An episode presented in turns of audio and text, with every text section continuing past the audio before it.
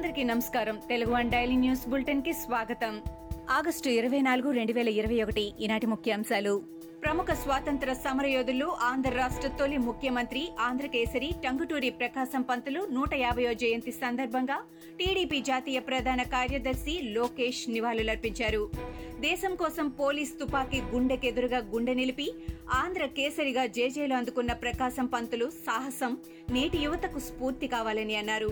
నిర్భీతి నిజాయితీ నిబద్ధత నిరుపేదల పట్ల పక్షపాతం వంటి సుగుణాలే ప్రకాశంను ప్రజా జీవితంలో సింహంలా నిలబెట్టాయని నిలబెట్టాయని తెలిపారు. కృష్ణా జిల్లా ముదినేపల్లి మండలంలోని ప్రభుత్వ పాఠశాలల్లో కోవిడ్ కలకలం రేపుతోంది. మండలంలోని జిల్లా పరిషత్ పాఠశాలల్లో ర్యాండమ్ పరీక్షల్లో పదకొండు మంది విద్యార్థులు కోవిడ్ పాజిటివ్గా నిర్ధారణ అయింది. ఒక్క పెదపాలపరు జడ్పీ ఉన్నత పాఠశాలలో పది మంది విద్యార్థులకు కరోనా అని తేలింది. వెంటనే విద్యాశాఖ అధికారులు అప్రమత్తమయ్యారు. పెదపాలపర్రు పాఠశాలకు ఎంవీఓ రెండు రోజుల పాటు సెలవులు ప్రకటించారు. ఆంధ్రప్రదేశ్ ఉప ముఖ్యమంత్రి నారాయణస్వామి అవినీతి చిట్టా త్వరలో విప్పుతానని టీడీపీ రాష్ట్ర అధికార ప్రతినిధి డాక్టర్ ఎన్బి సుధాకర్ రెడ్డి ఒక ప్రకటనలో పేర్కొన్నారు. చుట్టూ ఉన్న అవినీతి పనులను కట్టడి చేయమని సలహా ఇస్తే తనపైనే తప్పుడు ఆరోపణలు చేయిస్తే భయపడేది లేదని అన్నారు.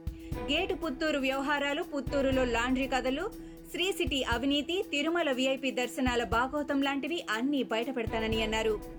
ఇంద్రకీలాద్రి వెలిసిన కనకదుర్గమ్మ గుడిలో పవిత్రోత్సవాలు ముగిశాయి. మూడు రోజుల పాటు పవిత్రోత్సవాలు శాస్త్రోక్తంగా జరిగాయి. సోమవారం జరిగిన పూర్ణాహుతి కార్యక్రమంలో ఈవో భ్రమరాంబ చైర్మన్ పైలాస్ సోమినాయుడు పాల్గొన్నారు. శ్రావణ మాసంలో పవిత్రోత్సవాలు నిర్వహించడం ఆనవాయితీ. దేశం రాష్ట్రం సుభిక్షంగా ఉండాలని పూజా కార్యక్రమాలు నిర్వహించామని ఆయన సారీ ఆలయ ఈవో చెప్పారు. దళిత బంధు పథకం పైలట్ ప్రాజెక్టుగా అమలు చేయబడుతున్న కరీంనగర్ జిల్లా హుజూరాబాద్ నియోజకవర్గానికి తెలంగాణ ప్రభుత్వం మరో ఐదు వందల కోట్ల నిధులు విడుదల చేసింది. ఈ మేరకు సోమవారం ఉత్తర్వులు జారీ చేసింది. కాగా ఇప్పటికే తొలి విడతగా ఐదు వందల కోట్ల ప్రభుత్వం విడుదల చేసిన విషయం తెలిసిందే. హుజూరాబాద్లో దళిత బంధుకు మొత్తం వెయ్యి కోట్లు విడుదల చేసింది. వారం రోజుల్లో ప్రభుత్వం మరో వెయ్యి కోట్లు విడుదల చేయనుంది. కేంద్ర మంత్రి కిషన్ రెడ్డి సోమవారం ఉదయం గాంధీ ఆసుపత్రిని సందర్శించారు. ఈ సందర్భంగా ఆసుపత్రి సూపరింటెండెంట్ డాక్టర్ రాజారావు కేంద్ర మంత్రిని సన్మానించారు. ఆసుపత్రిలో సౌకర్యాలను కిషన్ రెడ్డి పరిశీలించారు. ఆక్సిజన్ ప్లాంట్ పనితీరును అడిగి తెలుసుకున్నారు. కేంద్ర మంత్రి కిషన్ రెడ్డిపై సిపిఐ జాతీయ కార్యదర్శి నారాయణ సెటైర్లు విసిరారు. ఏడ్చి జనాలను బీజేపీ నేతలు మోసం చేస్తున్నారని విమర్శలు గుప్పించారు. జన ఆశీర్వాద యాత్ర పేరుతో కేంద్ర మంత్రి పచ్చి అబద్దాలు చెబుతున్నారని అన్నారు. పార్లమెంటులో ప్రధాని బయట కేంద్ర మంత్రులు అవాస్తవాలు మాట్లాడుతున్నారని మండిపడ్డారు. తాలిబన్లు ఎంత ప్రమాదమో పెగాసెస్ అంతే ప్రమాదమన్నారు నారాయణ.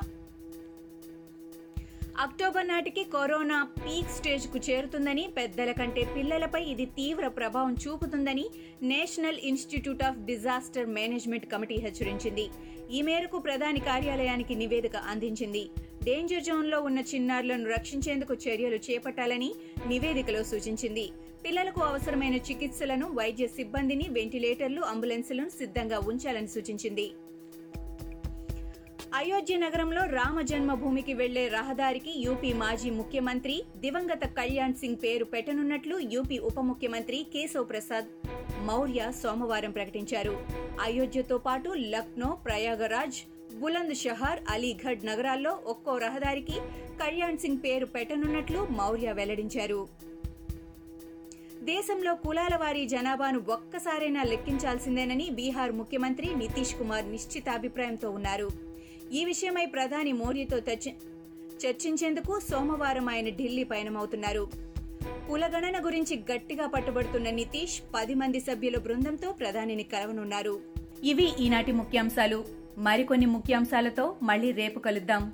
ఈ షోని క్రమం తప్పకుండా వినాలనుకుంటే మీరు ఈ షో వింటున్న ప్లాట్ఫామ్లో కానీ లేదా Google podcast Apple podcast Gaana మరియు ఏ ఇతర పాడ్కాస్ట్ యాప్లోనైనా సెర్చ్ చేసి సబ్స్క్రైబ్ అవ్వండి. కొత్త ఎపిసోడ్ వచ్చినప్పుడు మీకు అప్డేట్ వస్తుంది. అంతవరకు సెలవు నమస్కారం.